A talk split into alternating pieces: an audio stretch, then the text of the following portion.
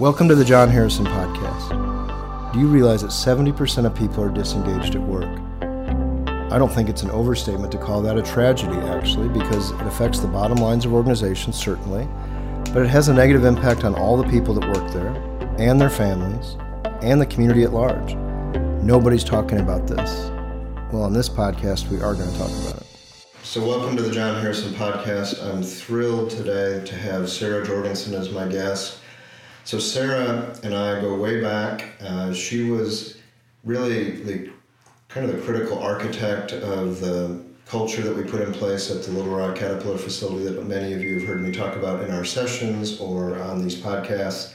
Sarah was in the HR group, and she and I just um, clicked, and we kind of thought very similarly. And you know, I just was so humbled by this opportunity to lead a huge facility. It's something I'd never done before, and I needed somebody that absolutely kind of bought into the vision that we wanted the culture to be different. So Sarah was the person that was just critical in that regard. There was there were others, of course, but she was just uh, very special to me in that way. But Sarah, if you could just take two seconds, maybe, and just kind of let our listeners know what your background is and, and you know all the years that you've been in the workplace and then I've got a couple questions for you once we get through that.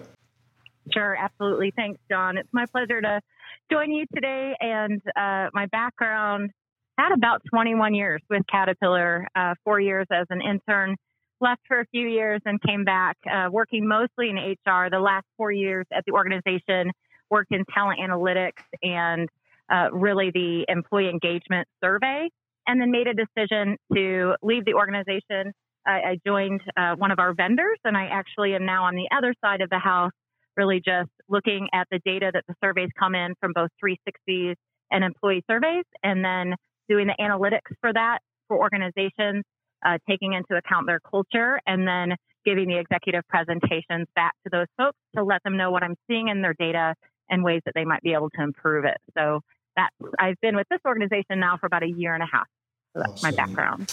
And Sarah really comes from a unique perspective because she has been involved with startups, closing plants, uh, plants in transition, just all different kinds of business situations and the emotions that go with that from the human side. So she's kind of seen it all. So that was very helpful when we were together. But but Sarah, just the first question, kind of back to our the culture that we established here at the plant in Little Rock, and you had just come off of again a, a, situation where a plant was closing, so this was a big change for you. To do to do a startup was for me as well, coming from Tokyo. But as you look back, we're that's amazing. You know, over ten years ago now. What what do you think stands out as to why the culture? Again, of course, it wasn't perfect, but what was different about it? What did you see? That um, sticks with you as to why that was unique and, and, and to help our listeners on what, what are the things they could do to make that part of their business different? Yeah, sure. So as, as Jon mentioned, I came from a facility that was closing. I had been there just 10 months before we got the announcement. And it was in 2008 when not a lot of uh, companies were hiring and certainly not companies down in the middle of Georgia. Uh, and, and Jon and the team were kind enough to bring me over to the startup in in uh, North Little Rock, one of the things that I found so amazing was the pure joy that I had at, at making job offers. Right when we got there, because I had just uh, spent time laying off the last 100 people that we had. And one of the things I think that stuck out to me the most, not just in how intentional Jon was about who he hired into the organization, and not just people who were like him, uh, and also not just people who fit the mold. One of the key decisions he made was for the lead HR manager there to be someone who had a background in employee engagement and also had an ops background. And so it wasn't your plug and play HR person. And that stuck out to me as uh, just from a diversity standpoint, making sure that we were looking at all aspects. But then also, Jon brought with him the this idea of a training program that was honestly to me it wasn't a training program it was about this is the work that you do, but this is how you do it. And really outlining those expectations from the beginning, but also expanding the program and making room for the how and those expectations on how people treat each other uh, to really get to that really aspirational employee experience. Stuck out to me. I tried to replicate it. Trust me. I, I went and opened a facility in Thailand. I closed a facility in France, like Jon said. I've been uh, trying to replicate what we had there. And I will say that was a key differentiator is that we made it very clear to those folks that we brought in the door. Number one, you were hired for a purpose and for a reason for your skill set. And if you don't have that skill set, we're going to help you get there. But we're also going to hold you accountable for the way that we treat each other. And it was from the onset. And I'm telling you, it stood out to me as an employee because I hadn't seen it elsewhere, but it stood out to everyone that walked in the door. And it was something we spoke about during the interviews.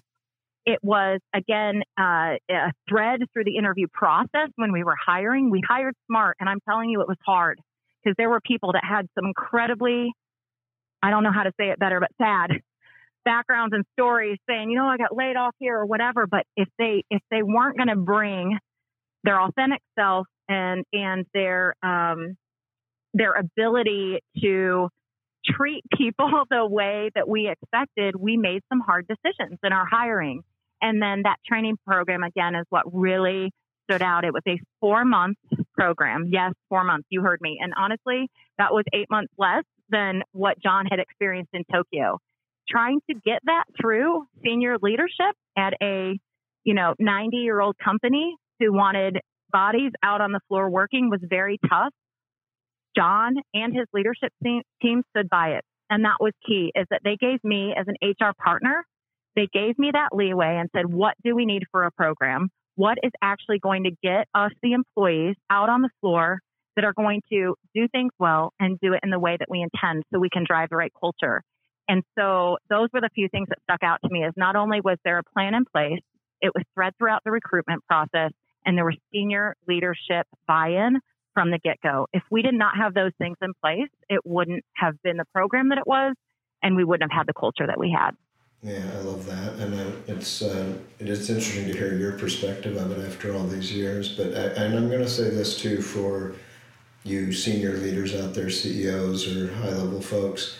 I, I've seen over my years that human resources can often be.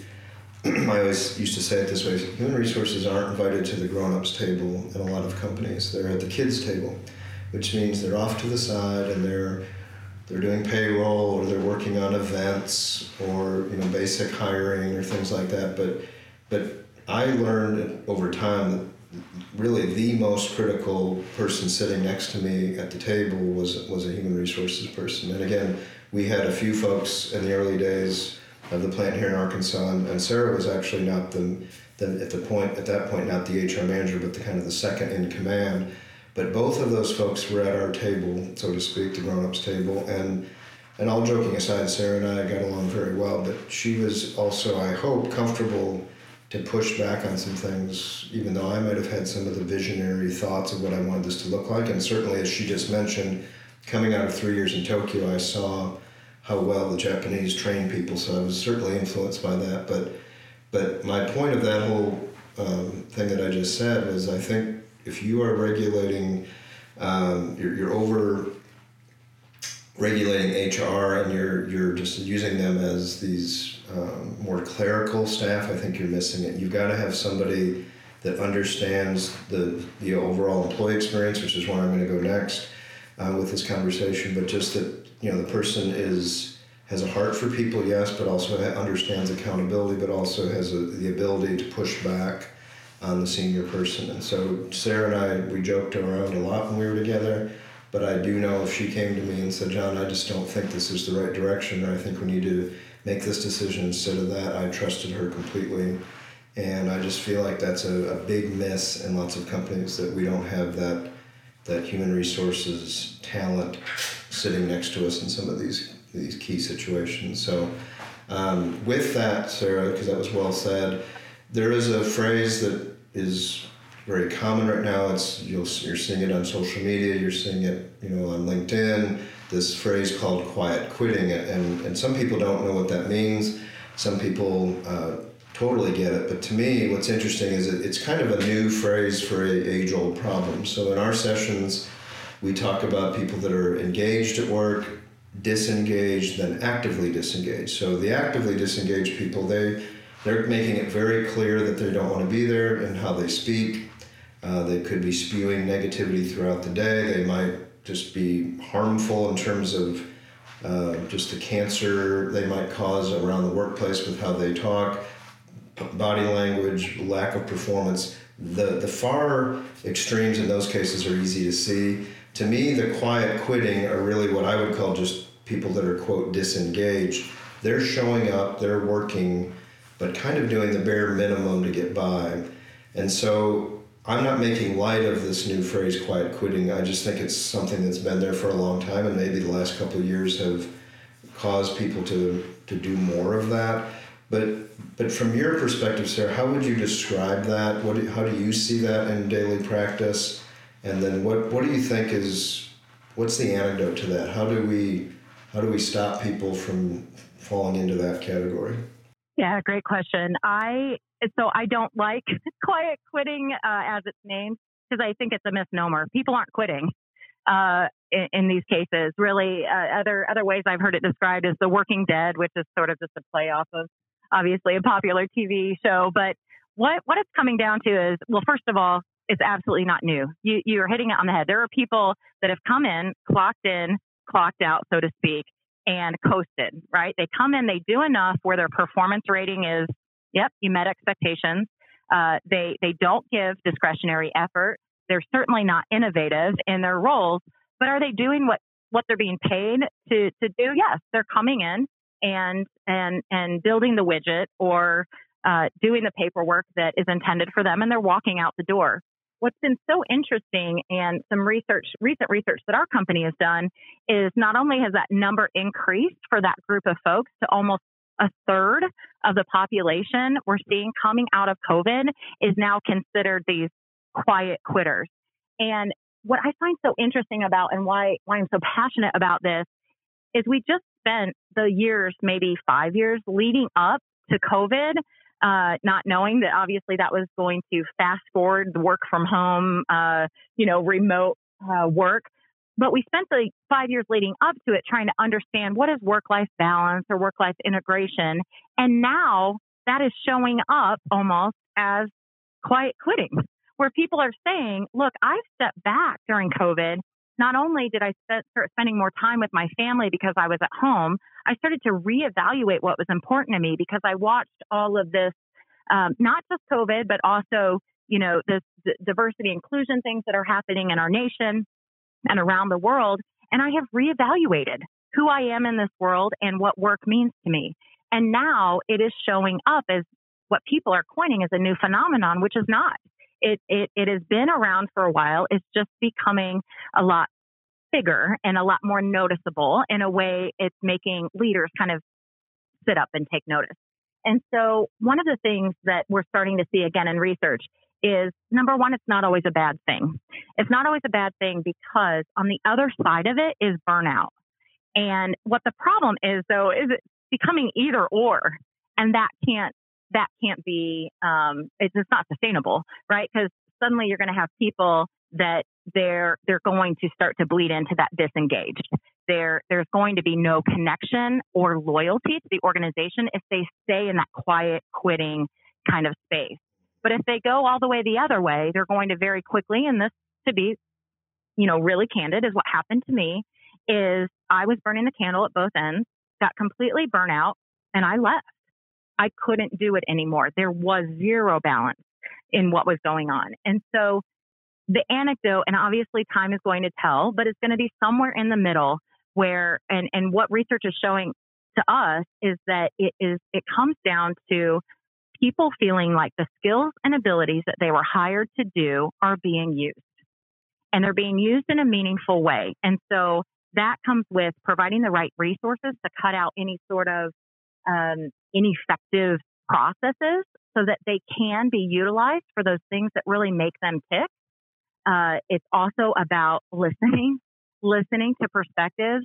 Uh, we're seeing a lot of people that are, they say it's the great resignation. It's more like musical chairs, right? People are sort of moving and then boomeranging back, but they're going into these roles. They're hired because of the expertise they bring and then immediately halted because, yeah, yeah, yeah, we don't want to hear that. We've tried that before or you don't know what it's like here. And suddenly their skills and abilities are not being used. And so I feel like that's one of the most important things to offset this is really value what each person is bringing to the table. And what that does is start to inspire them.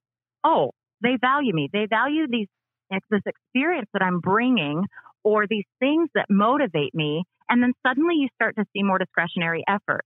You start to see them, uh, you know, r- raising their hand to to help peers in a way maybe that they hadn't before. They start to be okay with coming up with innovative ideas that may not succeed, and that's been a key thing too. That that risk adverse, you know, culture is not as present anymore. So I just said a lot, but I think there's a couple of, of key things. Number one, if you're not listening to your employees, listen to your employees. Find out a way to gather that feedback and and meaningfully understand where they're at right now.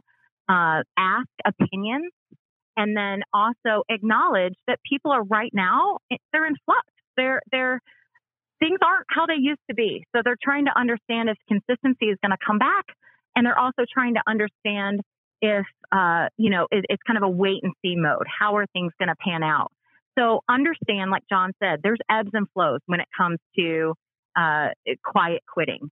Don't assume that it's your entire workforce, but then also really hone in on those skills and abilities that will not only set up folks to feel motivated in their role, but also set you up as an organization to draw on those that will actually start to bring about that discretionary effort. Yeah, I love that. And and I'm going to throw one last question at you because the other side of this, and I've noticed this even in the last month, there is almost from the employee side, there's sometimes even employees encouraging other employees to do the quiet quitting. Like, hey, if you're not happy, you just, you know, you do the bare minimum or you you kind of just shut down on the job and let, let them notice that and you know maybe they'll maybe they'll take you seriously if you do that. And again, I, of course, I would say as an individual, that's not a good approach. That we talk about in our sessions about getting awkward early, having difficult conversations. We do that from a supervisory point of view, talking about holding people accountable.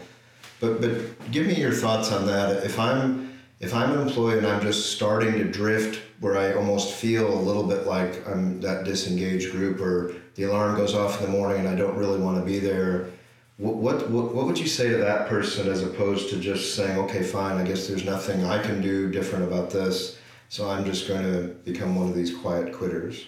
Yeah, wow, you bring up such a good point because there's also that that point where you say, well, wait, why am I breaking my neck to stay the extra hours or uh, or help so and so out uh, with with their project, which by the way is one of the key indicators that you are starting to have a quiet quitting organization is if teamwork starts to slow down. And that, that means I look, I don't have enough time in my day to go help John with this project. And you'll start to see that. It's a huge indicator that, that a large population of your employees are starting to do that. They're kind of going to that lowest denominator, right? If, if John next to me isn't going to put in an extra hour at the end of the day or come up with the innovative ideas, then I'm not either.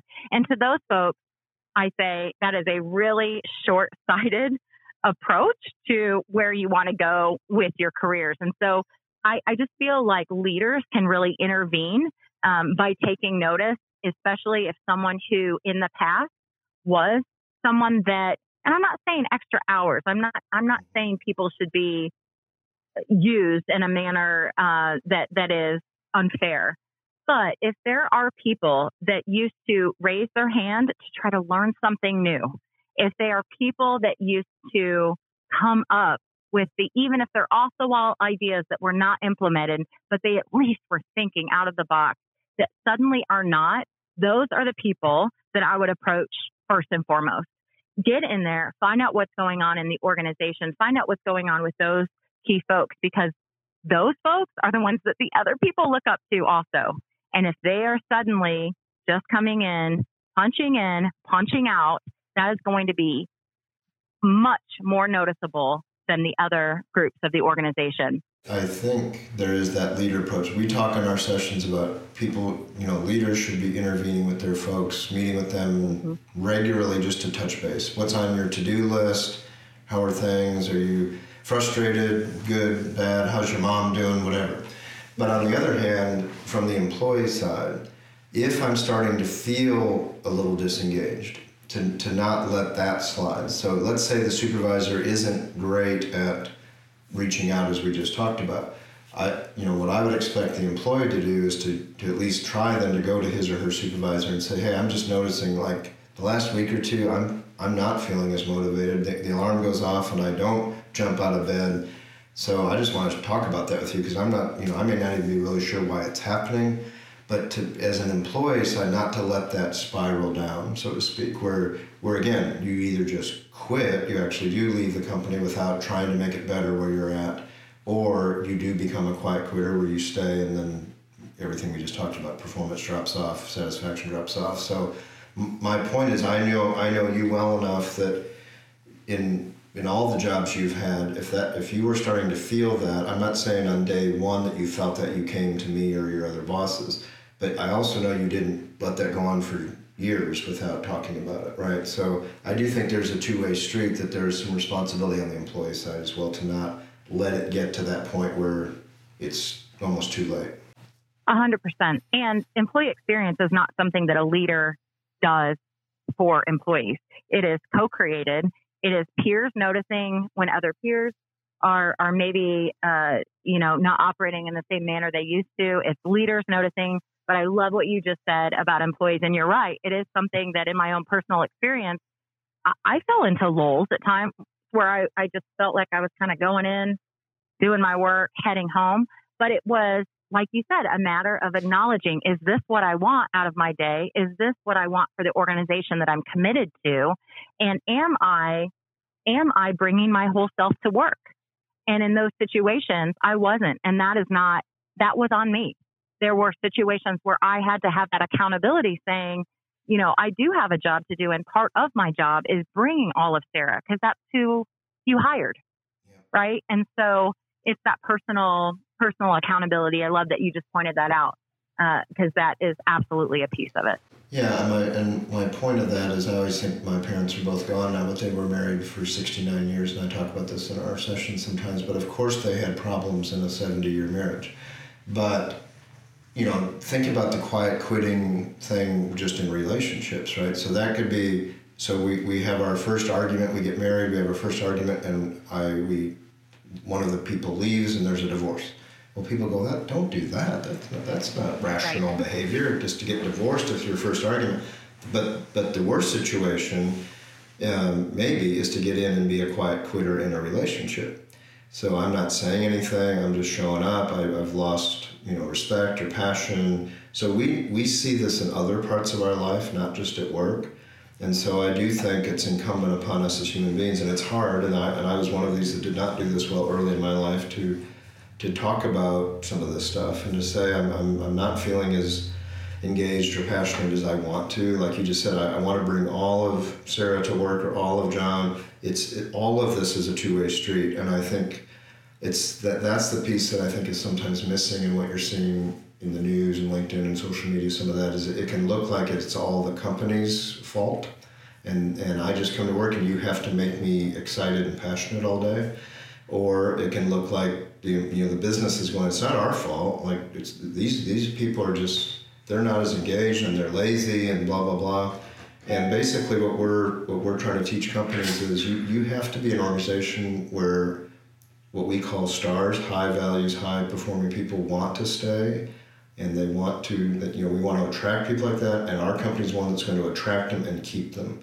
So there's that side of it. But but also like you just said sarah that the employee has a role in this also to not let it get to a point of the quiet quitting. So again we, we could have we could make this into a 20 part podcast because it's kind of on everybody's mind but I, I think you you hit the high points and just if anything, there's not, like you said, there's not a silver bullet for this, there's not a magic solution, but it's also not just sitting on the sidelines and hoping it goes away because I think it's something that has been there for a long time. Uh, first of all, just thanks for spending some time with us today. Um, you know how I feel about you, and just to even get a chance to just talk to you in this manner is uh, a true uh, dream of mine just to get like almost like we're working together again. So thanks for that Thanks for your insight.